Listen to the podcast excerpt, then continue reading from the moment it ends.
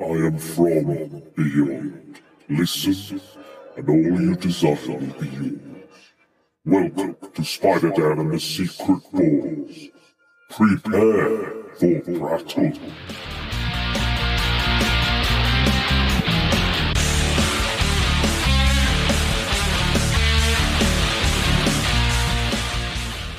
Secret. Welcome to Prattle World. I am your host, the ever amazing, ever spectacular Spider Dan, and in this podcast, I spotlight entertainment's best kept secrets that a mainstream audience may find boring. Welcome back, guys, and welcome back to another edition of Secret Bore Stories, where me and various guests list our top fives of a certain subject. And today we're going to list our top five comic book movie portrayals. And I'm back with the only guest I've had on Secret Bore Stories, Nathan Smith. Good evening. Welcome back. Are you ready to talk acting talent? I certainly am. And I, I, I, thi- this is something I'm very passionate about. Yeah. Is is good portrayals of comic book characters. Now I will give you credit. This was your idea. It was you. You came to me with this idea because you thought it was a. It was quite a kind of. It was in the zeitgeist after after Avengers Endgame. I just think that it, uh, not enough people get credit for a good comic book character performance. I mean, there's one in particular, uh, the only person who's ever won an Oscar for for Yeah, the, yeah. everyone raves on about that. But there are some wonderful performances which we don't talk about. I think the the often, like you said, like it's, there's only one Oscar win for for a comic book character portrayal. I think it's because they're still sadly considered very much a genre film. You know, we do herald it for maybe special effects might win an Oscar. Like I know Spider uh, Spider Verse won a Best Animated Film, which is quite a big deal. But generally, they are not. Even the Oscars this year, this year just gone, or or whatever it was, where they had this the new category, the Yeah, new- yeah, yeah. newest popular film. They were going to put that in, but they never did in the end. Did they never do it? And It was never in there. Hmm, that's interesting. Yeah. Well, they kind of buckled on that. They buckled on it. Okay, because I think I think Black Panther probably would have won that if it was there was a lot of kind of steam behind Black Panther, which is full of great performances as well. So yeah, I think I think that's correct. I don't think we're like you can see there's some absolutely amazing comic book movies out there. We can look at The Dark Knight, we can look at Logan, these kind of deep, horrific, or what have what have you, these movies that are that transcend that. And I think the actors, you're right, they don't get enough credit for bringing to life a character that has been around for, you know, 70, 80 plus years and bringing that to the big screen in a way that's convincing and believable. Yeah, absolutely. Um, and it's the same with the horror genre. Hmm. Uh, people don't really appreciate um, sort of like scream queens and like Yeah. a good sort of horror performance. Again, there must only be like one or two people in the Hmm. history of the Oscars. I think I think the The Exorcist was a big one. I think. Yeah, uh, you know, it, it's like because it's a comic book or a horror, or sometimes even when it's a comedy, Yeah. it's not as good as a performance. Yeah, people. I, th- I think that's. I think that's unfair. Yeah. I, I think they think there's kind of like throwaway media. Like it's like oh, it's oh, just oh, it's just some trash. Um, but there's some absolute talent behind it, and a lot of kind of big directors and big, you know, big talents got their kind of. That's where they learned their craft in those Yeah. kind of genre cult grindhouse movies. You wouldn't have had Oliver Stone did a film with Michael Caine where he cuts off his hand and then he starts killing people, you know, and then he went on to do Platoon. You know, it's, it's things like that. But um, let's let's get back to the to the subject anyway. So I believe you wanted to exclude a certain performance that you were just Yes, you were just talking about. Let's so let's talk about that and why that is. I just think Heath Ledger's wonderful, amazing performance Hmm. as the Joker. I would like to exclude from this list because we all know that's amazing. Yeah, it is. It is. We, uh, uh, i- i- you know, like I would rather talk about some of the other ones. Yeah. Um, and give space to Hmm. talk about that. so like just the unheralded ones. Yeah. I, I think I'm I'm I'm not going to ban it, but I'm I'm I'm not personally going to include uh, Christopher Reeve Superman because Yeah. that is kind of that's the, the the main go to. Everyone goes to that. Um, the ones the my five that I've picked. Um, there is an order to them, but the five I picked of with comic book performances, sometimes they do the characters do get reimagined for the screen. Yeah. they, they can be changed, altered in many ways, small ways and in big ways. Galactus was a you know a cloud Yeah. For example, Yeah. which was quite a famous, you know, angry fanboy moment. But for me, I've chosen the in and some of the some of the like um Danny DeVito's Penguin, I've I've excluded, even though I absolutely love that performance. I, I've excluded that because it's not in line with the original comic book portrayal. So I am I am going for the most accurate representation from page to screen of these characters that have almost just been carried over almost effortlessly. It's not effortlessly, but that's exactly why why I've chosen the top five that I have. Mine are performances I've enjoyed and wonderful casting. You know, some, some really, really good casting. Um, so I, th- I, I think that's a running theme with mine. That's the right person who should play Yeah. that role. So the casting director is a big a big Oh yeah, yeah. I, I- think getting the right person. Saying that, you know, like we've seen over the last week yeah with Robert Pattinson and Yeah. everybody kicking off about that. Everyone said the same thing about Heath Ledger. Yeah. Everyone said the same about Michael Keaton. yeah Ben Affleck even Ben Affleck really you know and Yeah. and it, and it happens. But I think give them a chance, see the final film, see the final product. And then we'll, you know, we can judge it on its merits Mm. then. Judge Yeah. the performance when you've seen it in full. So, shall we get started? Let's get started. I'm going to start with yourself. Put the pressure on you. Yeah. What's your number five? My number five is a wonderfully underrated performance. Very small, There we go. but it is Kelsey Grammer as Beast. Oh, what a good one. X-Men 3, The Last Stand. The Last Stand. which which it really wasn't the last Yeah. stand. No, There's no. many stands after that. Many stands uh, after. I just think it is an example of perfect casting. A little bit out of his comfort zone, I guess. Yeah, Particularly at the end where he's fighting and throwing people Flipping. around. Yeah. yeah. Um, I just thought he was wonderful in the role. He was funny, and I believed it. Um, I think I think Kelsey Grammer was the absolute best choice for Beast. He's he's got that kind of education, that kind of erudite charm. You know, he doesn't. He's never too pompous. He's very lovable. He's a big kind of cuddly teddy bear slash blue ape slash cat. However, you know, whichever interpretation you're looking at. Um, you know, he's athletic. He's got good powers. I, I, I thought he was great. Yeah, I thought, and he even says one of the catchphrases of a Beast in the in the comics was "Oh my stars and garters," uh, which he says in the film, which I, I absolutely love. What's that? There's a line where it's like uh, he's like he's like I can't remember how it goes, but it's something like "All men must," da da da da, and then he's like, "Oh, what the hell?" and just starts. tries to do like this big, like eloquent quote, and he's just like just flipping it back. And to be honest, that's for me. You know, Nicholas Hoult is not the beast No, that I like. I mean, the the desi- his designs for his outfit have been rubbish. Um, like he looks like the, a blue wolf man at the moment. Like the last few Yeah, films, he looks like a blue wolf man, and, he- and no one he's never really shown off his powers really very well. no. I think in Last Stand they really do show off everything about Beast and and the And best he's, quality. he's supposed to be stocky and kind of like, and yeah, I mean, this is the weirdest thing. If we were to compare Kelsey Grammer's body to sort of Nicholas Yes. Hoult's body, like, Yeah. he's, he is quite a stocky, Yeah, he's got kind of doesn't little chest Yeah. and yeah, like, and that's exactly what I kind of see Beast ever since I, I fell in love with X Men, the animated Hmm. series, when I was yeah, younger, and uh, the Beast on that was the the Beast I Yeah. grew up with, and then particularly Yeah, when I me went to too. comics yeah. uh, when I was in um, uni with you. His vo- that was his voice. Yeah. that um, he is supposed to be Blue Frasier. Yeah, he is blue. Yeah, that's exactly right. And they've they've cast it absolutely on the nose, perfect. And they get all the kind of the parts of the character I want to see. Like they even get the kind of the kind of self hatred and self doubt of him being a big blue. Yeah.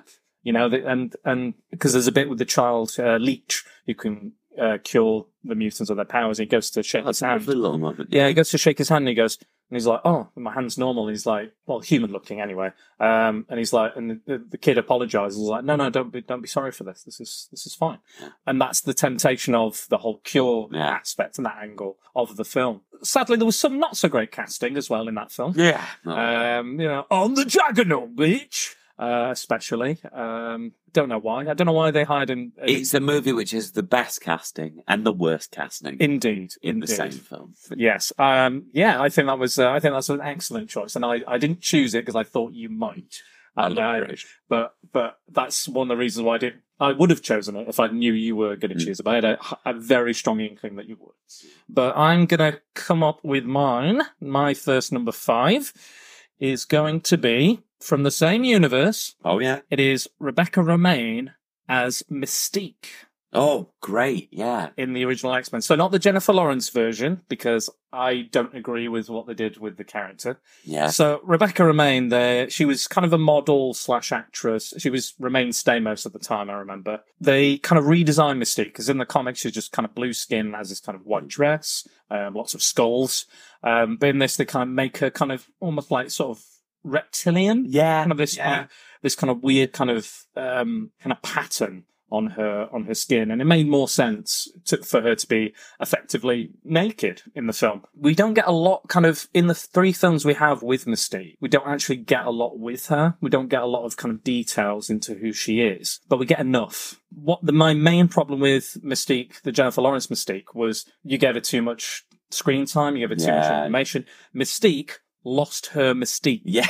Uh, which was quite important. And, and what's what's interesting about her character, even in this, is you don't kind of know in the first three films, you kind of don't know her allegiance. Like it could change. You don't Yeah. you don't know what she's thinking 100 percent of the time, even what she's doing or who she's pretending to be. And and when she takes on those characteristics, it's really interesting. Some there's some absolutely great scenes, like the bit with the security guard in X Men Two, where she's like flirting with him and then stabs him him. yeah, pumps yeah. him full Yeah. iron, and there's like too much iron in your blood, you know, all that, and and she's great, and she's she has fun with it, and you know that bit where she's like pretends to be Wolverine again in X Men Two, and then flips them off as she's sliding through the door. Mm. Some amazing like choreography as well, and she just there's something kind of mysterious and darkly sexual about her character. It's it's a wonderful, wonderful performance and a and a great rendition of that character. Again, in the comics, she's never been a good guy. Like she's ne- it never ever been a good guy. The only reason, the only her main motivations is mutant supremacy and what what is best for her children. Hmm. And the children don't necessarily agree with what's best she thinks is best for them, but she will do it anyway to protect them. There's kind of that maternal, motherly instinct. And I quite like this. There's kind of most of her lines are actually said by the other actors Yeah. when she Yeah. she's yeah, portraying yeah, yeah, which kind of remind me of the Spider-Man animated series with the chameleon, because he actually doesn't have a voice actor. He just speaks through the impersonations he does, which I thought was really, really cool. But I think, I think the design actually works so well. It was a design so good. They actually used it in the comics for a little while. They, they brought it back to a kind of her original design, but she's darkly kind of, you know, just a, brilliant kind of femme fatale with the Mm. kind of, the extra kind of secret agent vibe and the kind of the mutant power as well is fantastic. And I think Romijn Stamos again, she doesn't have that much screen time, but she has the presence and and I think less is more. Mm. Like with Clint Eastwood when he did the Man with No Name trilogy, he said, "Give me less lines." Yeah, yeah. He said, "Give me less lines because I want to have more of a presence." And I think exactly that is exactly what Rebecca Romijn has in this movie. Uh, in all her movies where she plays Mystique, she has that Mystique down. The Jennifer Lawrence version again, I. I, I just I just don't like it because she never really does anything in the movie. Yeah. She kind of just stands there and goes, "We're the X Men. We're mutants and proud," Yeah. and that's literally about it. She never kind of helps.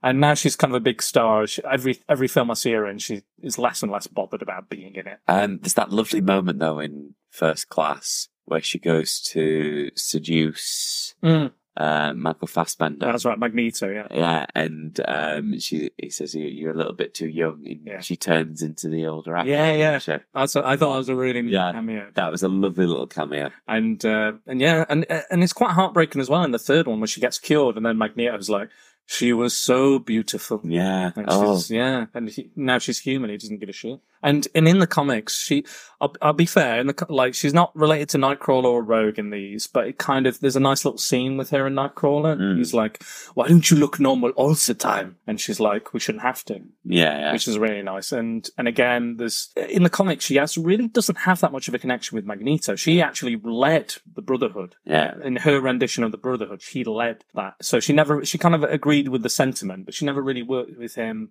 directly. But again, fantastic performance Mm. from her as well. A very credible actress. She's been in some great films as well. She makes a, a great femme fatale. But yeah, I think incredible. Um, let's move on. So, what is your number four? This is a bit of a curveball. Oh, I love a good curveball. A bit of a curveball because it was a breath of fresh air. And it's a very recent one, but I am going to go for Cate Blanchett Mm. in uh, Thor's Ragnarok Thor Ragnarok as Hela. as Hela, which was so pantomime.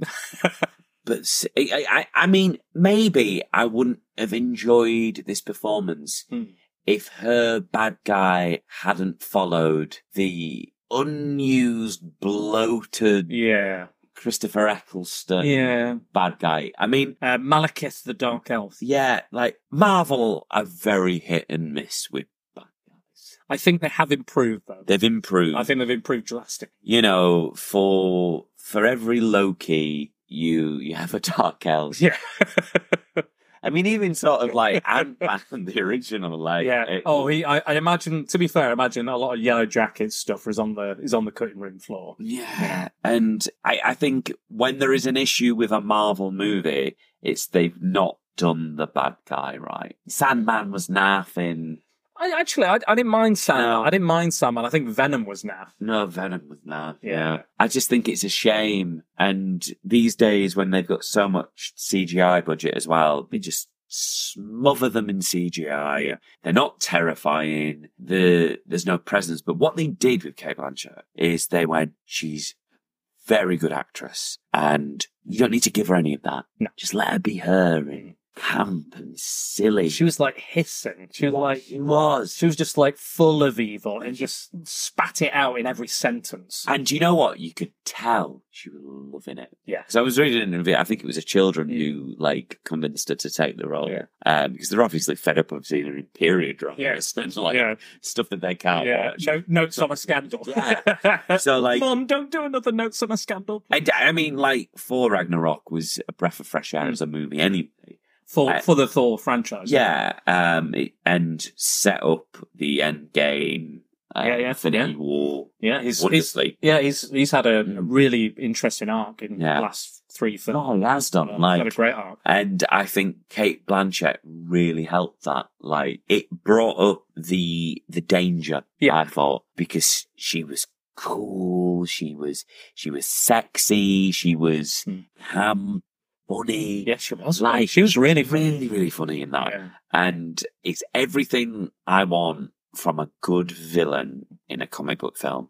I just want them. I want the actor Yeah, exactly. Coming chewing the scenery. and that's and that's exactly what what she did and i think she had like you said she had so much fun with the role and apparently like when she was when she was like because she throws out all these kind of because she's the goddess of death She throws out all these daggers and stuff and all these like, like weapons and apparently when she was doing the rehearsals she would make the noises she'd be Yeah. like choo choo choo choo and they're like can you stop making the noises please but i think she's fantastic i think that character is i was really worried that we weren't going to have the uh, excuse me the jack kirby headdress Yeah, yeah. I'm so glad they did that. That movie was so Jack Kirby, which is exactly what I wanted out of that. And she, you know, and, and she's not like it's not like she's like a rubbish goddess of death. She kills a lot of people. Yeah, she does. Like she obliterated, yeah, the Warriors Three. If you're a fan of the Warriors Three, then they're gone. yeah. I think Sif is Very still quickly. yeah, Sif is still knocking about. Uh, but to be fair, we've had, um, you know, uh, Zachary Levi went off to do Shazam, which was very good. Uh, another another great role, and you know, might have well have been included on this list. But I, I didn't include it in mine. But there you go. Just fantastic, great fun, and there's a lot going on in that movie. Mm. There's a lot of characters in it. There's a lot of stuff, and she doesn't get that much screen time. But the screen time she has, again, Great. amazing. Like you want, you're like, when, when can I go back and see Hela more? Let's have another Yeah, scene with. Hela. Let's see this. Let's do do that. You know, what what are you the god of again? Ding, ding, ding, ding, ding, ding, ding, ding. You know, it's just such a fun movie. I like. I think we went. I think I saw it a second time with you. Yeah. And you know, and most of the time you're like, mm, well, you know, you love these comic book movies, so I'll kind of, you know, I'll, Yeah. I'll, I'll gauge how I you you feel about it and how I feel about it. But we, but you came out of that one actually. That was amazing. Because of those It was Yeah. so so Great fun. and it was it was a, it was great fun and and everybody's great in it. Hulk's great in it. It's probably the, the best Hulk I've seen. Yeah, well. definitely. one of the best. Like the, they just nailed it. It's one of the best ensemble um, Marvel film, which is not Avengers. Yes, agreed, agreed. And it's got again, it's got so many characters, so much going on, but they somehow they managed, they Marvel managed to balance all this so well, and it and it, it boggles the mind. I don't know how they do it because every other film seems to struggle with these large casts Yeah. and stuff. But amazing, amazing. Well, I've got a bit of a, I've got a bit of a fun one next, Mm. and I think it's one you'll appreciate as well. I'm going to go with my number four will be Marv, Mickey Rourke from Sin City. I think this performance is again not a lot of screen time. Not a lot of screen time. There's, thr- Right. there's three stories in it. Kind of they intertwine a little bit, but Marv is one of the kind of sweetest, darkest, grimmest, grittiest characters there are. It's created by Frank Miller. He's he's uh, the story of a, a kind of this kind of bruiser, kind of former boxer, brawler, fighter who's old, ugly, scarred, damaged, brain damaged. You know, he's just he spending his nights drinking away at strip club. And Mickey Rourke is all of those things. Yeah, so Chris Moore. there's almost there's almost you know they couldn't have cast a better like he didn't even probably didn't have to do that much acting really um you know he's a former he's had to have surgery he's a former boxer you know um, he has he had a lot of issues you know in his youth but my god does he you know he gets the sensitivity of this character the love and that genuine emotion um he gets the the grim and grittiness of the of the noir-esque feel to the you know the dilemma but again he's he's not he's not like a he's not an unintelligent guy either No. he kind of reminds me kind of of a Rocky Balboa. Yeah. He's very much like that, and And it's just a little glimpse, isn't it, of Goldie? It's just one evening with. Goldie, which just kind of changes his own perspective and it gives him something to live for. gives him something to live for and to die for. Yeah. you know, and and that's and that's what the whole. I think it's the hard goodbye. I think the storyline's called. It was just Sin City originally, but that that film is a gorgeous film. Like, go back and look at it. Do not see, seek out the sequel because that is. I was going to say, like, um, has that affected your opinion of his performance?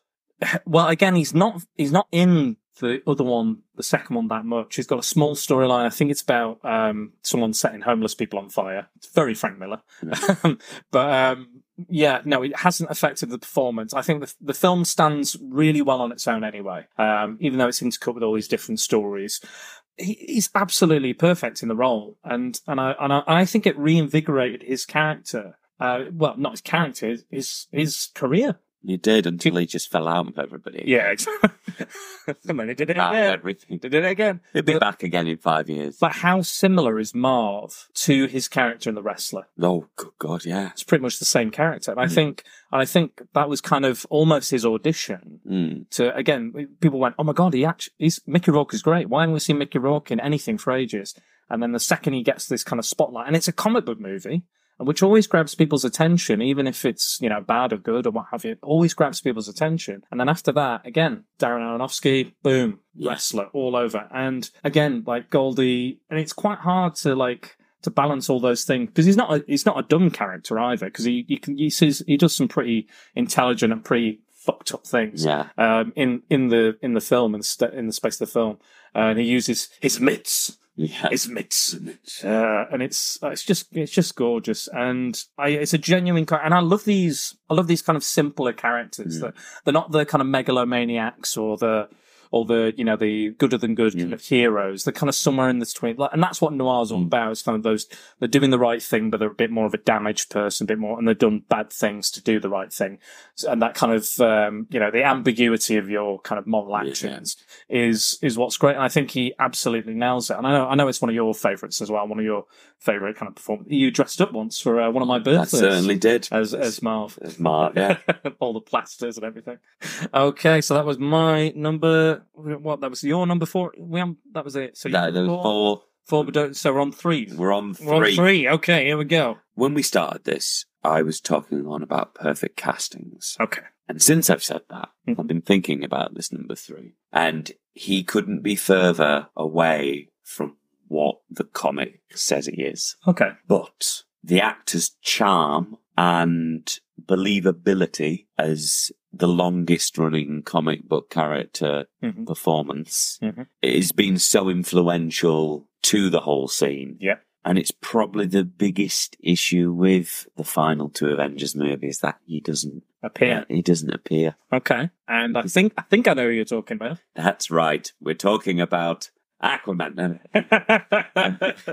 um, we're talking about Wolverine. Wolverine, Hugh Jackman as Wolverine from every X Men Yeah. ever. But yeah, tell us tell us more. Why why this one? I just think, although who did he uh, remind me of the actor's name who almost was Oh, it? He's uh, the Scottish actor. what's his name? Oh, it's oh, escaped my Tip. It's on the tip of my foot. Uh, Dougray Scott. Yeah, Dougray Scott. yeah, Yeah. Only because of scheduling conf- conflicts with Mission Impossible 2 Yeah. did he end up getting this. Ama- amazing movie though. Yeah. Lots of doves and motorbikes. Yeah, I I just think, and maybe it's because he's had the most um, time and opportunities to, to do it, to grow.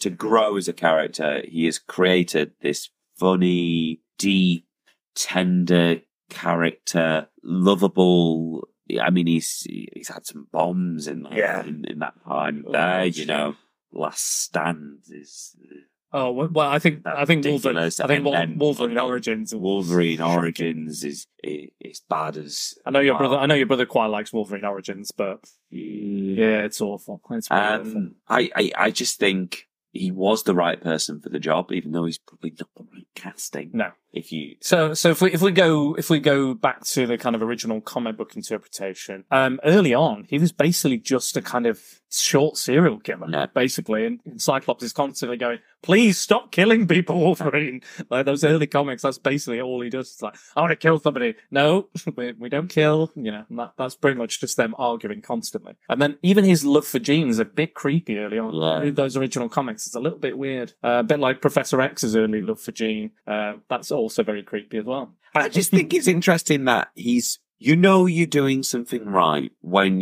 you can take a character which is effectively quite unlikable. Yeah. And make him the, the leader of the X-Men, which. I know a lot of people have got an issue Mm. with. Yeah. Um, and that, you know, we could talk uh, Yeah. for hours Exactly. about Cyclops, the lack the, of Cyclops. the lack of Cyclops in the X Men movies. X Men Two is one of my favorite comic book movies. Yeah.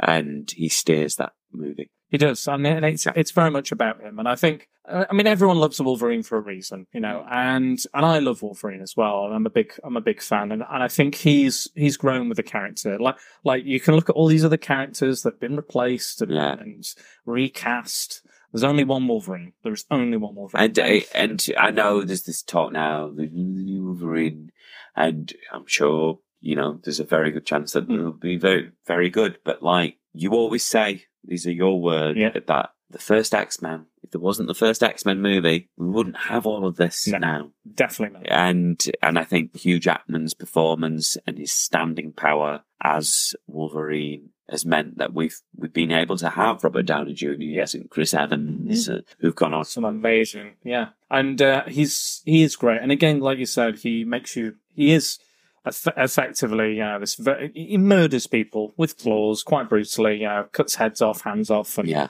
all sorts of stuff. But it's it's kind of the the ultimate kind of bad boy. Hmm. You know, that lovable bad boy. And and I, I love Wolverine. I do like Wolverine. I remember Angry Andy Knowles when the trailer for I think it was uh, Apocalypse came out. It's like, where's Wolverine? I was like, I was like, Andy, you, you do know the the sum total of the X Men is not just Wolverine. he was like, yeah, but I want Wolverine. And then lo and behold, the next trailer was like, ching.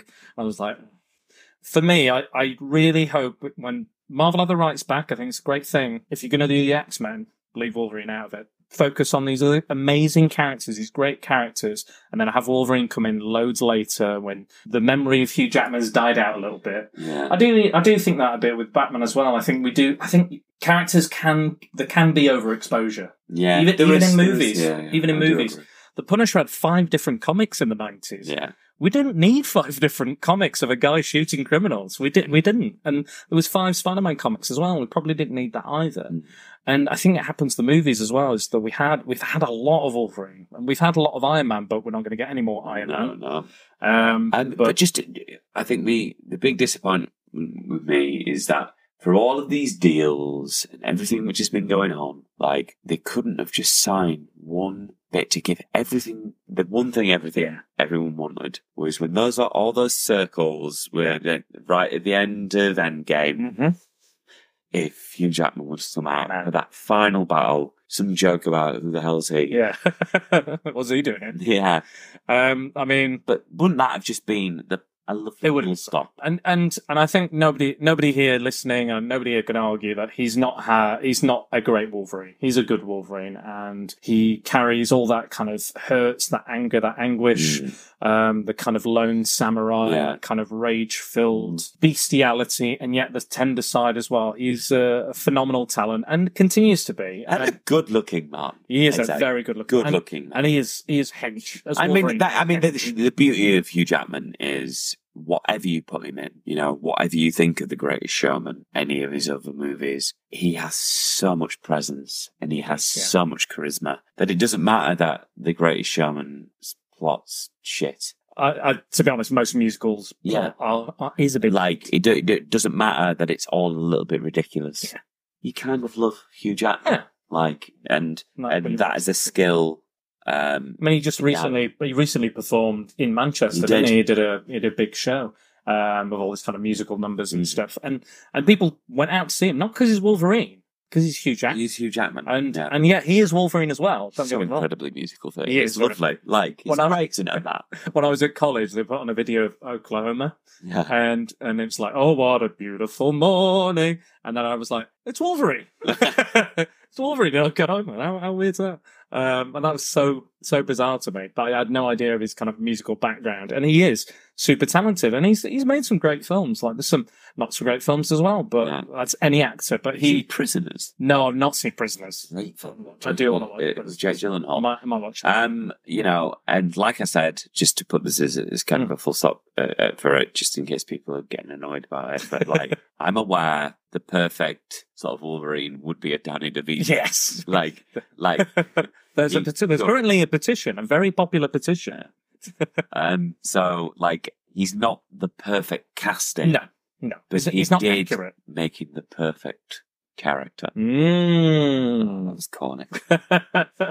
but again, I th- I agree. I agree. And like some sometimes the casting is a little off. It is a bit unusual, like a, a Michael Keaton or a Heath Ledger. But that doesn't necessarily mean that we're going to get a bad performance. Yes. Or you know, there's there's a chance. There's a you know, there's a small chance. There's a big chance. You know, these these big companies take these risks on casting these people Yeah. for a reason because they have they believe in these Yeah. people. They believe in these people are going to portray those characters to the best of their ability, given the script, given the whatever ideas behind it. Maybe not, maybe not Shaq in Steel, Yeah.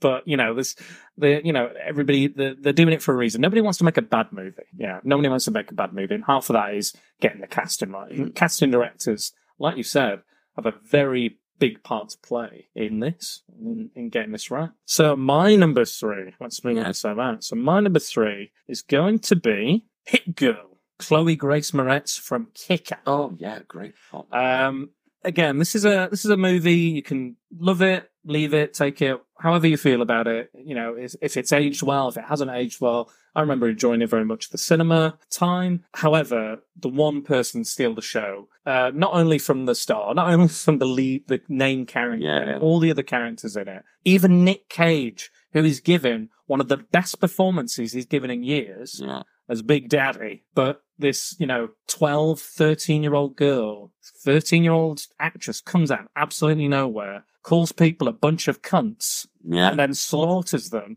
in the space of five minutes. And you're already with her throughout the entire film, and you care about her. You want her to succeed. You you want her to swear at more people. Yeah, yeah, yeah. You want to shoot missiles at them and chop them up and, you know, everything, like have a butterfly knife and all that. And it's th- this performance, it just grabs you from the get go. Like, I think, I think the first scene is Nick Cage is like, yeah, honey bun, we'll get you some ice cream. Boom, shoots in the chest. And she's like, great, when can we go for the ice cream? You know, straight away. And she's kind of childlike innocence, kind of juxtaposed with this ultra violence. It's kind of a weird, it's almost, she could be like a horror character. She could be like almost like an exorcist or a, one of these kind of child killer characters, like an orphan or something like that. Or, and, but she pulls it off with such style and grace. Um, and, you know, and just absolutely nails it. And it's fun and it's sweet and it's heartfelt and it's brutal and it's, and it's telling, and look, you've got like grown men like beating her up, you know, and shooting her and stabbing her and all these sort of things. And not for a moment do you feel like she's like you. You worry about her, sure, but you know she's gonna she's gonna get out of this all right. Yeah. She's, she's intelligent. She's well trained. She she's better than her dad, who you know who trained her. She's actually like the next level. Mm. She's almost like it's like Batman trained Robin, but Robin is just better than Batman. If Yeah. you can, if you can even Yeah, yeah. picture that, and and she she's got such charm to her and and again it could be like you could just think oh she's just you know she's just killing you know killing sake and stuff but she's got a, a proper arc and a, and, Mm. and even in the sequel which is not as well received and not as good but she Jim doesn't Carrey didn't do any of the publicity for it. yeah Because even though the Yeah, the gun thing. shootings. Yeah. Yeah. Well, he, he uses a gun in the film and then turned around quite quickly and said, I can't promote this movie, Mm. which was probably hurt the film a bit, but it wasn't a great sequel, to be honest. But the, the Hit Girl stuff was actually some of the best stuff in it. Um, cause she's kind of growing up. She's more of a teenager now. Um, and dealing with kind of high school and being in high school. I think she cattle prods like the popular girl, so she they all like shit themselves. There's like. Go out and see that Yeah. scene. Like that's the that's the best scene in Mm. Kick-Ass 2. But yeah, she's just so much fun, and and and it's hard to like scenes like this makes me think like why have we not had a Robin? Why have we not had like a, mo- a proper movie Robin? Yeah. You know, like like a young lad or a yeah, early teens or, or mid teens, not Chris O'Donnell when he's thirty five. I want I want to see that, and that that makes me believe that people will believe that, and Yeah. and and will take that on board if we saw like a kick ass Robin. And I know we've had Titans, but again, he is quite old in Titans. He must be in his twenties. It'll end up being, they'll end up doing one and it'll be that lad from uh, Stranger Things in it. Yes, I yeah. heard it here first. So wh- which one's that? Which one? Because he's, um, Which one? Which one is he in it? he's the best, he, he's the best friend who looks very similar to the one who goes missing. right. Yeah. So He's in it as Yeah, well. the one with the glasses in it. Because I was going to say the kid, the kid who, the other kid in it was was Captain Marvel Junior Ah, recently in the in the new one. But yeah, I think that's I think it's a fun performance. Even again, if you don't like the rest of the film, fair enough. But that performance again launched her career. Absolutely launched her career into the stratosphere. You know, she's doing Carrie now, things like that. Nathan's killing a fly. uh, yeah, so I think it's I think it made her it made her a star. it did. Absolutely made her a star. And I think will, she will win an Oscar yeah, I wouldn't be surprised when she when she finally finds that that thing. She It's a 20s surprise. yet. I think she might just be. I think. Yeah. When, when was when was Kick Ass? Like two thousand Sorry, university, like, yeah, 2009, 2010, yeah. Yeah. Um. So yeah, I'm guessing she must be at least in the twenties, the early twenties, at the very least. Um. But yeah, Chloe Grace Moretz, fantastic.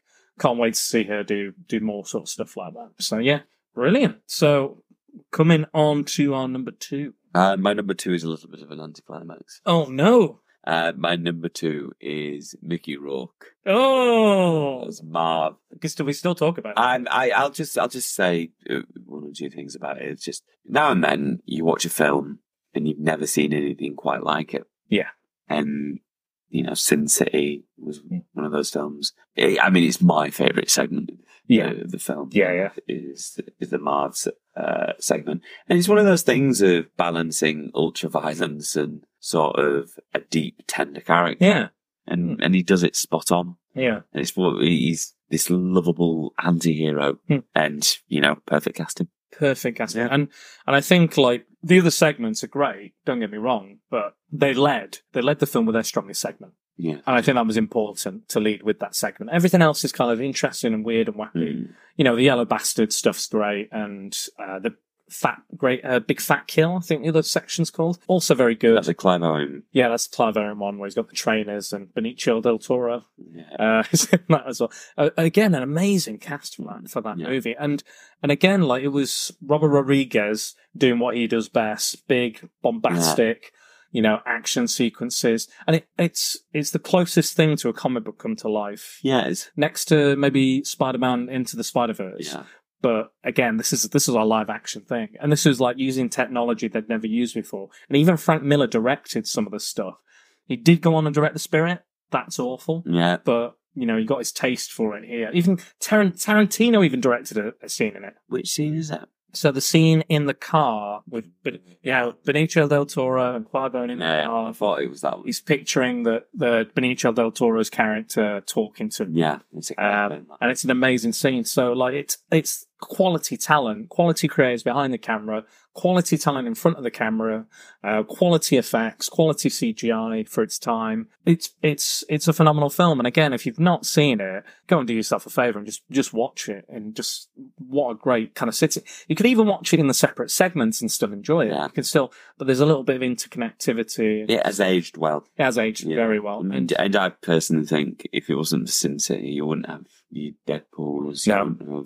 I don't think so either. your Logans or Exactly. I mean, the, the CG, the CG was kind of groundbreaking what they could do. And the, again, how many kind of decent noir films do we get now?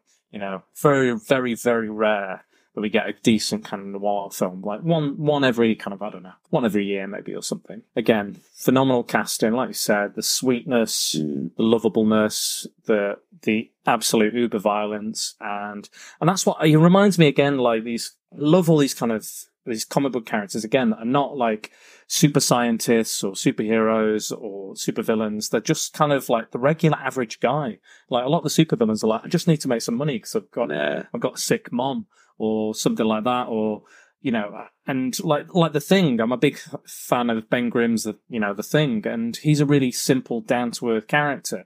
Not stupid again. Not stu- when I say simple, I don't mean like stupid or dumb. I just mean like they've got. You know, they're at they're average, the average Joe, the average Mm. guy. They're not super smart, but they're not like super dumb. It's somewhere in the middle. I really identify with those kind of people that are going through these kind of hard times and finding some way of of trying to change their life it, for the better. You know, you know, may, might be meeting somebody one night. It might be, you know, and then you realise that they're already dead and things like that. Who knows? But Mm. you know, that's a crazy kind of story. But again, he grounds that story with such kind of gravitas that, you know, and it, again, it's fucking ridiculous story. It's absolutely stupid. But, you know, and this, like, gets hit by a car and goes Mm, yeah. 30 miles in the air. You know, some really comic book elements to it, but it's still, it felt real. Mm. It feels real and the violence feel real and the, the consequences feel real because it's not like superheroes where they get resurrected every five Yeah. minutes. There's no snaps or anything. It's, you know, people do die, you know, in these. So, so yeah, I think I, you know, I totally agree with you. He's on my list. He's on your list. Okay. So that was your number two. hmm So my number two will be V, Hugo Weaving. Uh, From V for Vendetta. I was there was another. right. I need, I need to stop you here. Oh, okay. I've never seen it. Oh, what? You've never seen it? Right. Well, I'm gonna have to. I'm gonna have to. When you're back, when you're back from Dubai, Um, I'll tell you what. Make a space for November the fifth. yeah, we will watch it. Do you know what? The It's, thing. it's been on my list for years, Yeah, and I've just never been in the mood for it. fair enough. But November the fifth is when you watch it. So get, well, get You know what? I lie. I've watched the first half of in bed, No, no, no. I just got distracted. No, that's fair enough. That's fair enough. It's it's quite quite verbose. Yeah. It's quite a verbose movie. It's very it's a it's a thinker of a movie. There is comic book elements. There's kind of, but it's mostly a political mm-hmm. kind of. It's it's like you know it's a it's a communist manu- manifesto. It's a it's a political statement mm-hmm. in the form of a film. And and it's against it's kind of you know and, and I think it gets more and more relevant each year, especially in England. Mm. It gets more and more. There's a possibility this could actually happen, maybe Mm. um, sadly and scarily. But um, he's so Hugo Weaving plays a character called V, who is um, dressed as Guy Fawkes. He he's a kind of terrorist freedom fighter that is blowing up sort of uh, monuments, makes announcements, hacks into computer systems, does all these things. And he's basically saying there is something terribly wrong with this country, and if you believe it's all so wrong, we live in this kind of fascist Mm. uh, totalitarian kind of police state. You need to help me. Mm. You need, do you, if you agree, I'm going to do what I'm going to do. And he gives them kind of a year between November the 5th and November the 5th to decide what they want to do. And he keeps kind of doing these attacks and, and revealing things. And there's a dark kind of political history to the, the characters. Adam Sutler, who's played by John Hurt. So very much in that 1984 Yeah, vein. yeah. Um, and they actually changed the, the original character's name to Adam Sutler because they wanted to sound like more like Adolf Hitler. Ah, yeah. And yeah, so he and he meets this girl who is uh, a young girl just out to go see a producer for a meal.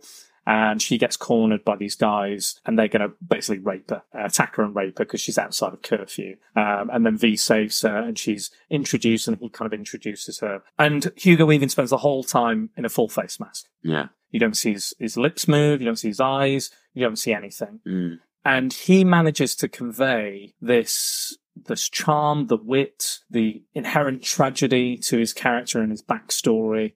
Uh, I'm trying not to spoil the movie for you as best I can.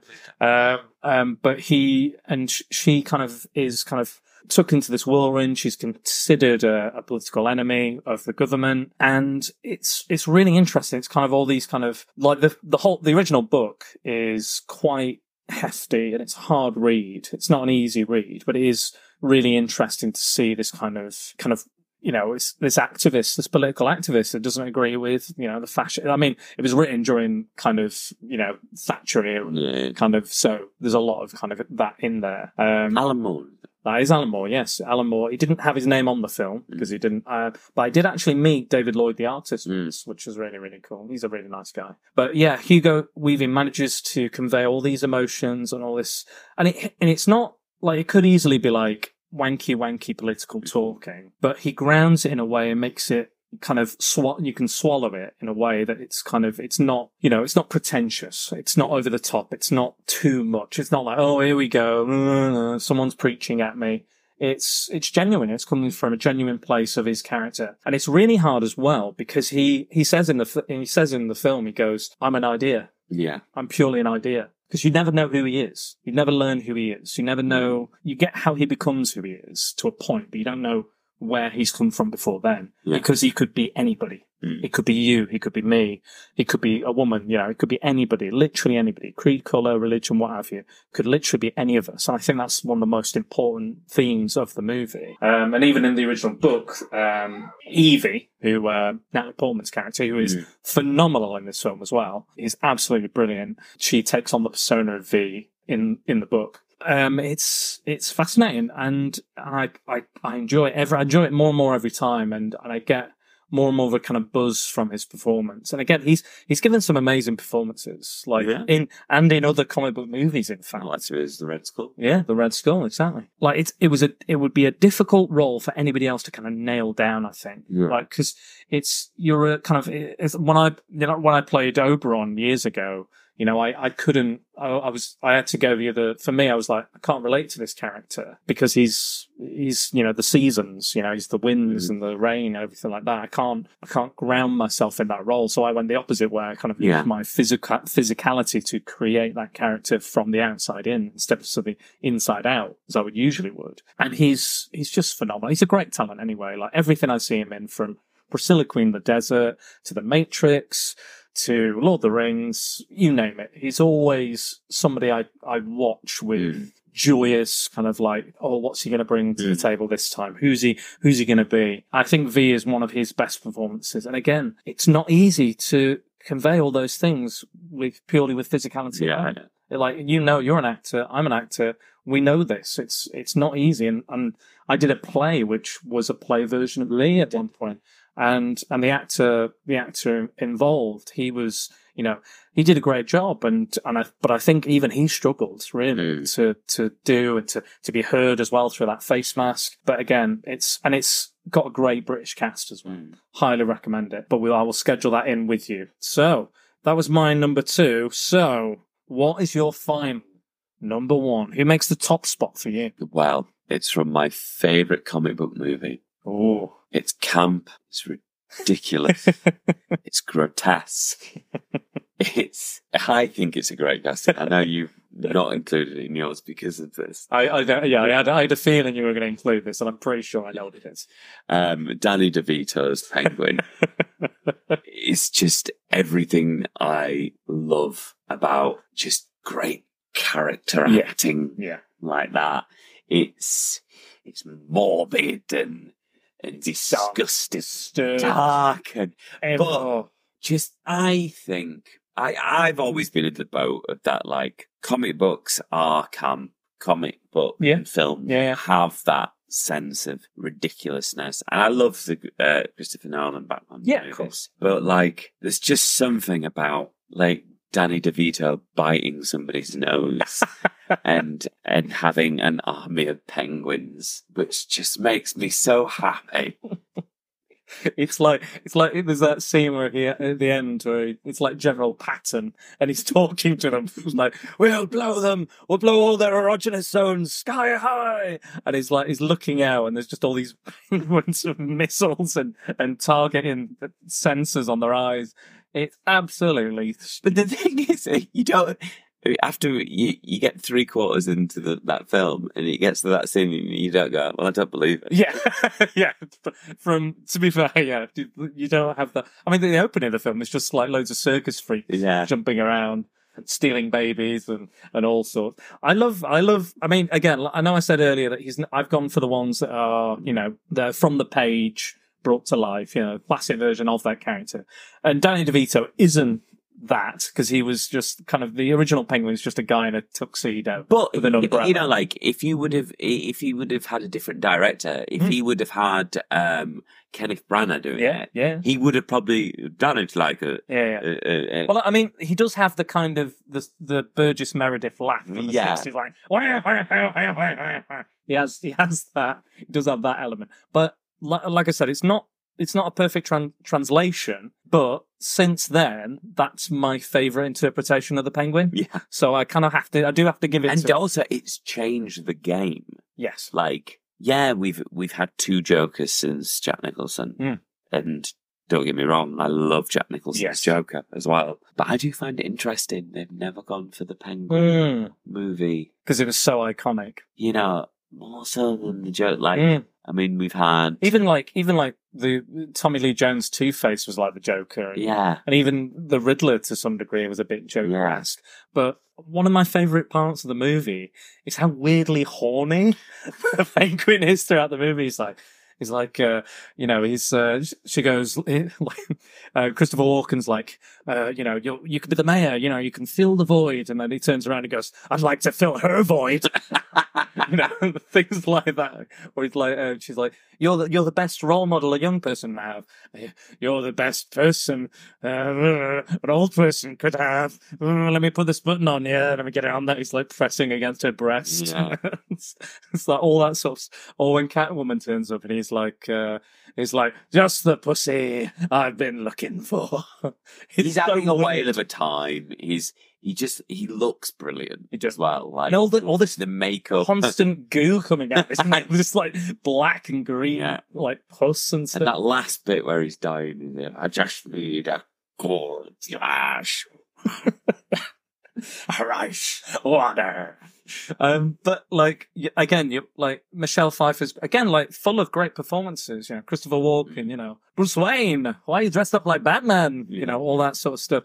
Uh, Michelle Pfeiffer, fantastic. You know, all the all these kind of characters. But then again, you, you're looking at Danny DeVito the whole time. Yeah, you, to he say you a film with essentially three villains in. Yes. like it, it doesn't suffer from Spider-Man Three No. syndrome. No, to be fair, like yeah, and interestingly enough, like Max Shreck is like a you know, it's not even a, a comic book character. No. He's like an original character, but it kind of works given Yeah. that kind of scheme.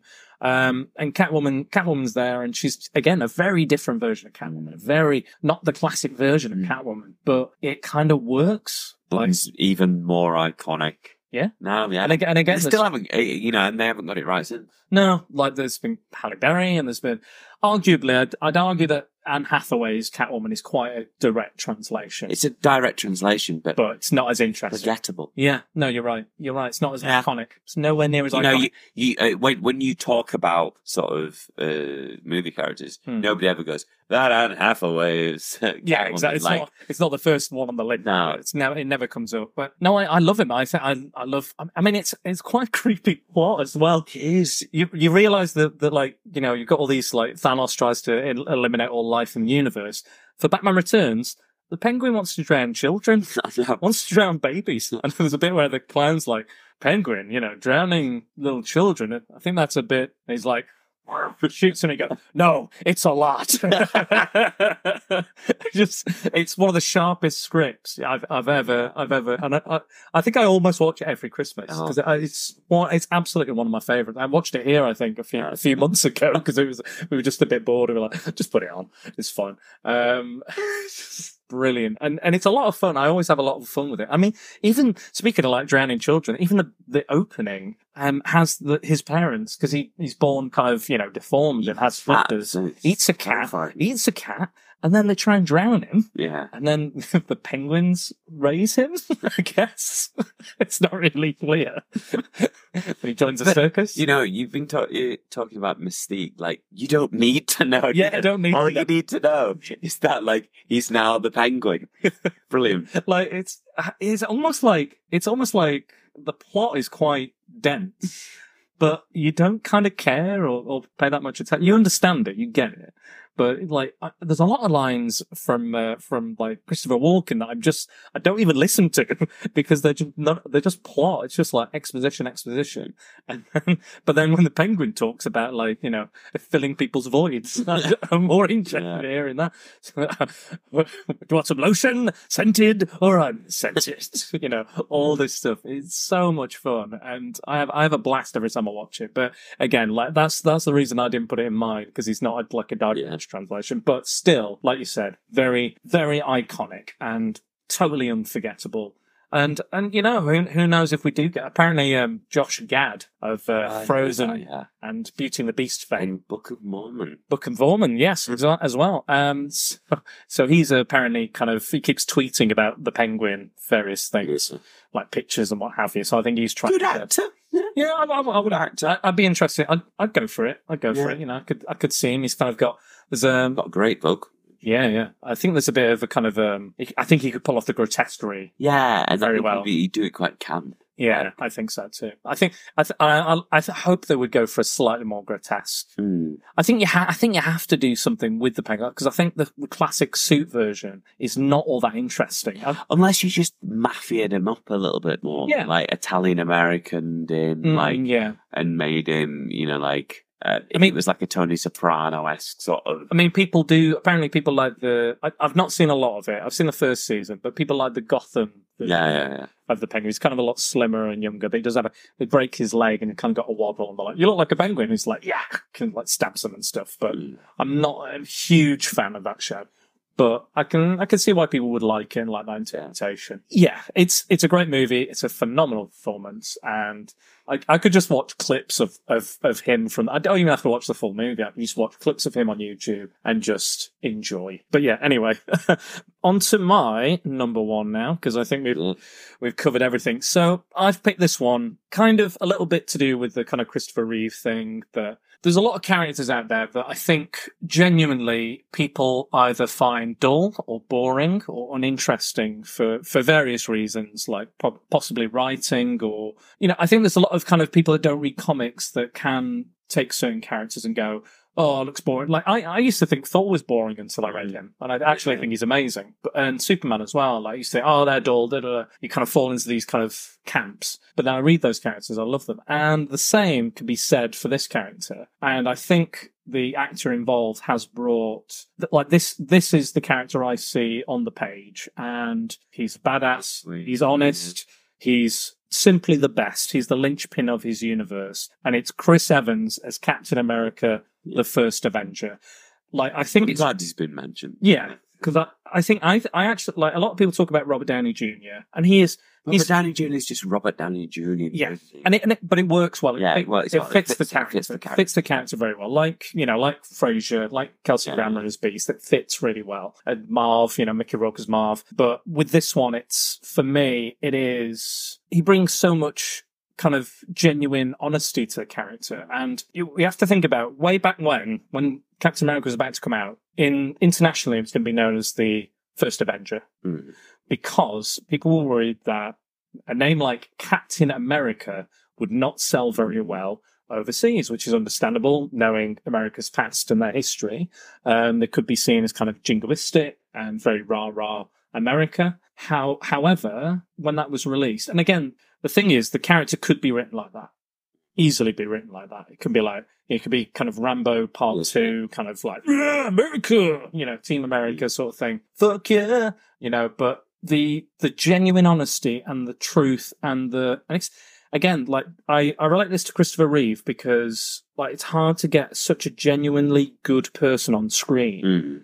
and have it be believable Yeah. like through to to have though to have a character that doesn't have any flaws or a dark side and to and to get people to believe that to be, get people on board with that that someone is that good or that nice or that honest or they don't have a, an agenda or an ulterior motive. To convince people of that especially on the big screen not just only in a comic you know is hard work. Yeah. and i think chris evans absolutely nails that. And uh, you know what? Another one of his performances was great as well which was him as the human torch Yeah. I think it was one of the better things Yeah. in those in those movies, in the Fantastic Four movies that he did. But it's yeah, it's like he's so relatable. You know, he starts up like for me, he's a skinny, asthmatic, bullied kid. Yeah. You know, that's for me, that's very relatable. And and he and and and I'm behind him 100 percent of the way. He's got he's got a need and a desire. And again, it, they make it quite clear. The writing of the film is very like have to give it to the writers. Yeah. I think they've written all the Captain America movies. That they don't make it about beating up Germans or Mm. they don't make it about like because he even asked him, he's like, oh, you want to kill lots of Germans? Yeah, yeah, yeah. Oh, you want to shoot them? Yeah. And he's like, no, no, I just don't like bullies. Mm. I'm trying to save people. I want to, I want to help. I want to do something. I want to make a difference. You know, I think we can all get behind that as well. And again, like it's just so well written. And again, he's there's so many kind of little touches he has, and and I think it's hard for I think it was a challenge for Chris Evans to to convince people and convince himself that this was a character he could play. Because I think he dropped out initially. This they offered him it, and he said no, and then they came back around and they convinced him. Yeah. He went, okay, yeah, I think I can do this. I think I can, because he was worried about his career and not really Yeah. a superhero, and that didn't go so well last time. So I think he he just embodies it. He just is Captain America to me, and and I know for a fact that you you're not the biggest fan of Captain America. However, since we've had all these run of Marvel films, how do you feel about Captain America now after seeing that portrayal? How what would you say about the character? Do you I, I. I, I, was in half a mind of including Chris Evans in, in it. Mhm. I think he's done such a wonderful job of making what could be described as too wholesome yes, of, of a character. My only critique, uh, Hmm. not to knock your go on. number one, Yeah. but I think the the thing which they got wrong in the movies was I didn't believe his undying friendship to Bucky. To Bucky, yeah, And but that's Yeah. that's not his doing. no, I just don't think I don't I, I don't even know if the chemistry between those two was good enough to uh, to transcend yeah. transcend six movies. Yeah. I think for me, I'd agree. yeah. I, I don't I think. didn't spend enough time on it. Yeah, I I don't think we spent enough time together Yeah, either because there was there was like, okay, I'm going away to war. Okay, I'm away for war. Oh, I've been captured. Oh, you're back. I'm dead. Yeah. And then the second one, brainwashed. Oh, I can see you a little bit, but I'm not actually not sure if that's true or not. I might remember. I might not remember. I think I think with Winter Soldier they should have had um, more moments of flashbacks. Yeah, I think so too. More moments just to, Because I, I think there's only one flashback in that movie. yeah. and I think we could have done with a bit more. I actually think his Captain America's friendship with Falcon and Iron Man was a lot stronger. Yeah, I did. Um, I never. It, it was my biggest critique about Yeah, uh, Civil War was that like I went. you don't believe it. I, I don't believe this. I don't know if he would Go to the end of the line. go to the end of the line for this person, Peggy. Yeah, yeah, definitely. Yeah, yeah, sure. That's there. Yeah, I sure. believe that. I believe that at the Yeah. end of Endgame that that's what he decided. And again, do. he's probably spent more time with Peggy in that first movie than he Yeah. ever spent with with Bucky. And I think that's. And again, she she's a qual that you know she very well could have made the list, Mm. um, very close to making the list. But yeah, just uh, yeah, I agree with you there. That that whole thing, but. In the comics, you know, he's only, he's really, he was only really resurrected maybe 10 years ago. Yeah. Just, just over 10 years Mm. ago. So, so he's been dead since 39 or 40. Yeah, yeah, Uh, yeah. technic- technically, he's been dead since then, or Mm. since the sixties at the very least. So he, he would come back and be like, "Oh, no, he's a robot. Oh no, he's a he's an actor. Oh no, he's a clone." Oh, a-" Again, there there is that kind of longing and that friendship in it, and obviously in, a, in that time, there's been a lot of flashbacks and stories telling their adventures in World War Two, and and I think we could have had another movie of of World War Two flashbacks. Yeah, I think we should. You know, we could have had like a Baron Zemo storyline. Yeah. Um, but, but back in the 40s, the Uh, 40s. Work- worked well, but he's a damn fine actor, Chris Evans, and I think he what he's done to to propel that character into a believable, likable What, you know what. You know what used to surprise me? When I used to do kids' birthday parties, Mhm. one of the most popular characters in an English birthday party, in a UK based birthday party, was Captain America. Yeah, And and uh, for me as a kid, like I always liked the character, and I was never like, oh yeah, America. Ooh, I, I just like the character because he is. Mm. I think uh, even Chris Evans described him. He's he's not rah rah America. He's just he's like he's more like Captain Good yeah, yeah. than Captain. I think he'd be the same person, no matter where you put him Yeah. in the world. He'd still be he'd still be Steve Rogers. He wouldn't necessarily be Captain America. He'd be, he'd be Steve Rogers in some form. And he was the most popular. That always surprised me. Like even more than Batman, Superman, all those Hulk, you know, all Spider Man. Maybe probably beaten a little bit, but one of the more popular characters was Captain America, and that and that just goes to show the amount of work and that pays off Mm. when you put your kind of the writing, the right talent, the right people in front and behind the camera to bring something to life that gravitates to adults and children alike. They will just imbibe that character, become that character, or even dress up as that character. You know, um, you know, there's even Canadians. I, I knew a Canadian who would dress up as well Mm. as Captain America. So it, it goes, it's beyond the, it's beyond America. It's, it, it doesn't even matter that America's in the name. It's just who that character is. And I think Chris Evans and the Marvel Cinematic Universe have done an amazing job in his story and the way they've ended his story, I think is really nice as well at the end of Endgame. It's, it, it blows my mind Yeah. that, that we can have such a, an honest, and he has, he's not like, he's grown as well. He's Mm. not, he's not as like, you know, it's not like, oh, we can't swear, you know, all that sort of stuff, or mind your language, all that stuff. He, he does swear in the last film. He has grown, he's changed. He's, he is a bit more cynical. Because in the cynical world that we live in, it is hard to believe Yeah. that someone with that kind of power, you know, I've- think I've said this in a, a previous podcast about Superman, and, you know, Man of Steel makes a bit more sense to Mm. me because we would be cynical. We would be, Yeah, yeah. if, if an alien comes down and goes, oh, I'm going to, I'm to help out, you go, what's his agenda? Yeah. What's what's he got to do? What's why is he doing this? And I think with that, we we if we find it very hard to believe those like said Yeah. some characters and what they're doing and why they're doing it. So so yeah, and um and Chris Evans like has absolutely put his all into this Yeah. performance and absolutely just knocked it out of the park as well. And it gives a good speech as well. No, he does. He gives like like speech. and again that could come off as cheesy yeah.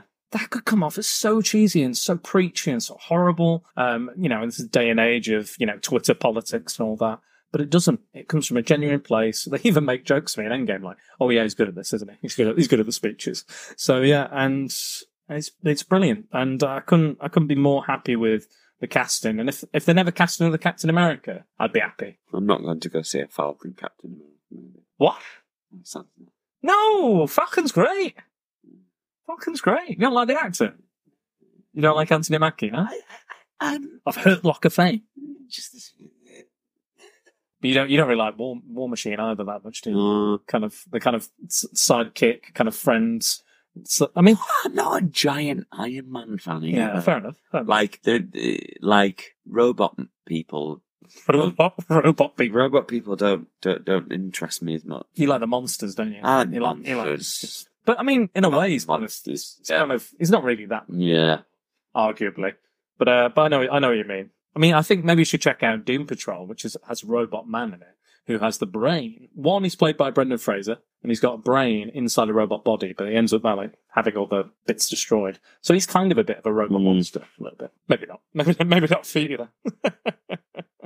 so that was our top five guys. I kind of reached out very quickly today to see if there was anybody else who would give us a top five as well. So let's have a look. So I am Jack's Musings has got back to us in no particular order. His five Heath Ledger Joker, which we talked about, Yeah. which we talked about for you know it is it is a good performance, but we kind of excluded it for various reasons. We all know it's a good. We all, We all- everybody knows. Uh, Your cat knows. Everybody knows. Mike, Mickey Rourke as Marv. yeah. We talked about. Hugh Jackman as Wolverine. Now here's one we haven't talked about. Jackie Earle Haley as Rorschach in The Watchmen. Very kind of deep and grisly. However, Difficult role to do. different role again. Again, in a full face mask. Yeah. Yeah. Majority of the film in a full face mask. Yeah. And he and he It's a good does. performance, really. And again, like it's it's hard to probably get a lot of emotion out of yeah. that kind of damaged kind of persona that he has. But he he nails it. And it, and again, I I actually didn't really think of that. It didn't come to mind. Uh, But now they've now he said that, I would. And then again, Hugo Weaving as V. yeah. So good, good stuff. And the other person um, who got back to us was 20th Century Geek at 20th Century Geek on Twitter. Top five, again in no particular order, was one I was going to include. Karl Urban as Judge Dredd. Yeah. Great. Great performance. Again, mostly covered, mostly covered first as well. Again, um, Raid comic book movie. Oh yes, very much the raid. Um, weirdly out the same. Must they, they must have known about each other though. They can't have known about each other. Good film. Yes. Uh, Uh, uh, Lena Headey is a good. Oh yeah. Uh, the- Mar, Mar, Mad Mar or something like that. Something like that. Can't remember the name. Chris Evans as Captain America, another one we talked about. Uh, Ryan Reynolds as Deadpool. yeah. Not as Green Lantern, no. Not as Green Lantern. Uh, here's another one I was going to include as well. Gal Gadot as Wonder Woman. Um, I think she's very iconic now. Um, I think she manages to kind of capture all those kind of the strong, Yeah. sensitive, and stunning, stunning uh, character. Is an interesting one. Um, I've talked about in a previous podcast. Alec Baldwin, The Shadow. Oh, yeah, you love that. I've, I've not seen that. Yet. Yeah, it's good. You should watch that as I well. do love Alec Baldwin. Oh, you would, you'd love it. I think Yeah. this, it's so much, it's, it's like Batman, but with Alec Baldwin. Yeah, So if that doesn't sell it to you. yeah. So did you have any, anybody else that didn't make the list? Any actors that didn't? Um, I I want to um give a big shout out to Chris Hemsworth's Thor yeah, because out of all the characters of the Avengers, that's the hardest to do. I think so. too, yeah. But that I think a lot of that lies down to Kenneth Branagh. Yes. I think I think that was a good that was a good first movie as well. I think, Yeah. and and it's grown as well. Like like Captain America, and again, this is another character like It's like the most popular one, isn't yeah it? now Yeah. like they vote recently in Thor. I think it was not long after Infinity War, and everyone voted. And if someone told me that Thor would come out the top on the list of Avengers, Wow. I would I wouldn't have said Yeah. Thor. I would have said Iron Man or Captain America, maybe Hulk. Mm. Um, Thor would at least been a three or a four down Yeah. the list, easy. And Matt Ruffalo's Hulk, really, really good. Mm. Didn't get the ending I think he deserved. No, maybe not. Um, but just my final one, who just came to me for all of this, who kind of kicked it all off. Hmm. Willem Dafoe. yes, nice one. Yeah, Like, I, I'm I'm surprised he's, only just come to, like, Will, Yeah. Willem Dafoe's Green Goblin. Pro- Wonderfully mad. Oh, that, now when you talk about camp and cheese, Yeah. that is all camp and Yeah, cheese. yeah. But it's the great, like the scene where he's talking to himself in the mirror. Yeah. It's amazing. I love that, and he's one of my favorite actors as well. Yeah. He's he's such a unique talent, and uh, Alfred Molina as well. Yeah, Whisper. I, I'm surprised. I am Yeah. very surprised he is not in your top. really? Okay. Yeah, I Okay. thought he was going to be a given. Yeah. Well, I I, haven't I do love, Spider-Man. I do love Spider-Man too. I do love Spider-Man too, and I love the. Yeah, he's got great art. Oh my goodness! I just forgot my favourite. Go on. Uh, J. Jonah Jameson. Oh, of course. Because we've been thinking superheroes, haven't we? I was Yeah, and I as a comic book portrayal. Yeah, yeah. Like, uh, let it be known, my booby prize number six would uh, would be um, J. Jonah Jameson. J. Jonah Jameson. J.K. Simmons is J. J. Simmons as J. Jonah. And again, like you said, not replaced. No, Not been replaced. And in fact, he's actually played J. Jonah Jameson in various animated Yeah. Spider-Man cartoons because again, they can't replace him. Yeah. And even when somebody else plays it, it's not right. My suggestion, if they're going to recast uh, J. Jonah Jameson, my suggestion would be be Ice Cube because if you watch Twenty One Jump Street, Jump so watch Twenty One Jump Street. If you want someone tearing a new arsehole into Yeah. somebody, Yeah. I think I think Ice Cube would be perfect. I'd, I wouldn't go down that line. I'd have like a Larry David, that I would buy. but like a shouty Larry Yeah. David. Oh my god! Oh, brilliant! That, I, I would, I would pay good money to see that. Just, just a scene of that. Just Yeah. a- even a scene. Didn't even? Did J.K. Simmons even play J. Jonah Jameson in The Simpsons He did, yeah. or a version Yeah. of J. Jonah Jameson? Yeah, he does. Because it's just like it, that's for, for that actor. It's just iconic. I think that and Whiplash Yeah. probably his most two most iconic roles. I think and quality, quality performances. Um, I'm going to go through a few of mine. I think I've already mentioned most of them. Here's one I really wanted to include. This is a very close one. You mentioned Hugh Jackman. We talked about Wolverine Origins. One of the saving graces of Wolverine Origins is Liev Schreiber. Will I am. no, not Will I am. No. Liev Schreiber as Victor Creed slash Sabretooth is the is the best thing in it. Yeah. Easily the best thing in it. He's you know, he, he does that again, not given that much, but the stuff he has is just brilliant. Like he's he's deliciously evil. He's you know, but he's, it's, I, I quite like the kind of brother aspect. It's not in the comics, technically. It's not in the comics, but they're not related in any way. But it does work It does. that it does, that yeah. one thing does work. I love the the intro where they're growing up, going through the wars and everything. I think that's really good. That's one of the the better things in it. that He teams up with him in the end. Again, Gambit shites, Blob shites, all the other kind of mutant shit's rubbish. But the stuff with him, Deadpool especially, but the stuff with Liev Schreiber is brilliant. Um, and I think he's a quality, quality villain in that film. And it's a real shame they didn't bring it back. I thought maybe they might bring it back for Logan in, a, in a form, in some sort of way. You know, I, I didn't think he'd turn up in the Samurai th- one, the the Wolverine. Yeah. But I, I thought maybe they'd bring him back for Logan, maybe, hopefully, but they didn't. Oh well, well, that's it. And yes, uh, one more. Uh, Michael Chiklis as the thing. Yeah. Because I think was- I think he was like he he um he said I'll only do it if I get a suit. I don't want it to be CGI. I absolutely do not want it to be CGI. And and it adds a it adds a bit of realism. Yeah. to it. It's a bit of fun. And again, like he does look a bit like a, a mutant ninja turtle. But yeah. um That's there's- some fun four stick. yeah, exactly. Where it's not got any, it's not got uh, a rocky penis or or, or any pants, uh, any underpants. But um, but yeah, um, that's. I think that's been a that's been quite a good one. Yeah, I, good one. I think uh, I think we've got a good. Even if we haven't included them in our top Yeah. five, I think we've at least mentioned discussed them. some of them big, biggest, baddest ones, the best ones that we could think of. It might there may even be, you know, a chance to do maybe another top five. Yeah, There's- yeah, there's definitely. there's so many a to top talk three. about. Yeah, we Yeah. could do, or we could do, we could do some. I, I, I almost included Blade as well. Wesley Snipes' Blade, Yeah. which would have been good. But again, I, f- I felt that was a little too different from Yeah. the original interpretation Mm. character. Still great, still very iconic. Mm. Like put Blade on the map, really. Um, as as you know, I didn't think of all the first Marvel movies, the serious Marvel movies that we're going to make, Blade would be one, and Blade would have a trilogy, two great films and one not so great. Crazy to believe that just one, like one, all it takes sometimes is one performance Mm. to just gravitate a film, and you know, iconic performance, and then sequels, sequels, sequels, more and more and more, because they don't they don't know when they first do it they're going to get sequels after sequels. You know, Mm. I don't, don't think Hugh Jackman thought he'd be in you know well yeah, true. Movies or how many he did. Nine or ten. Mental. Absolutely mental. But I think we'll leave it there for the day. This has been really good. Thank you very much for scheduling some time in to, It's a problem. to be on the show. Shall we let people know where to find yourself or, and I'll, I'll, I'll do my bit. Um, you can find me on Twitter and on Instagram under the handle at Nath Rich Smith. Nice, nice one. Um, and me, you can find on Facebook at Secret Bores, if you type that in the search bar, on Twitter at Dan underscore Bores. Uh, I am on Instagram now, so that's Spider Dan Secret Bores, I believe, all in one word. And um, the podcast is available on Podbean, iTunes, Stitcher, Spotify, YouTube, and many, many, many more. Thanks again for being another guest yet again. Um, it's been fun. I hope you enjoy your time in Dubai. I will do. Thank you very much. Bye bye, guys. Bye bye.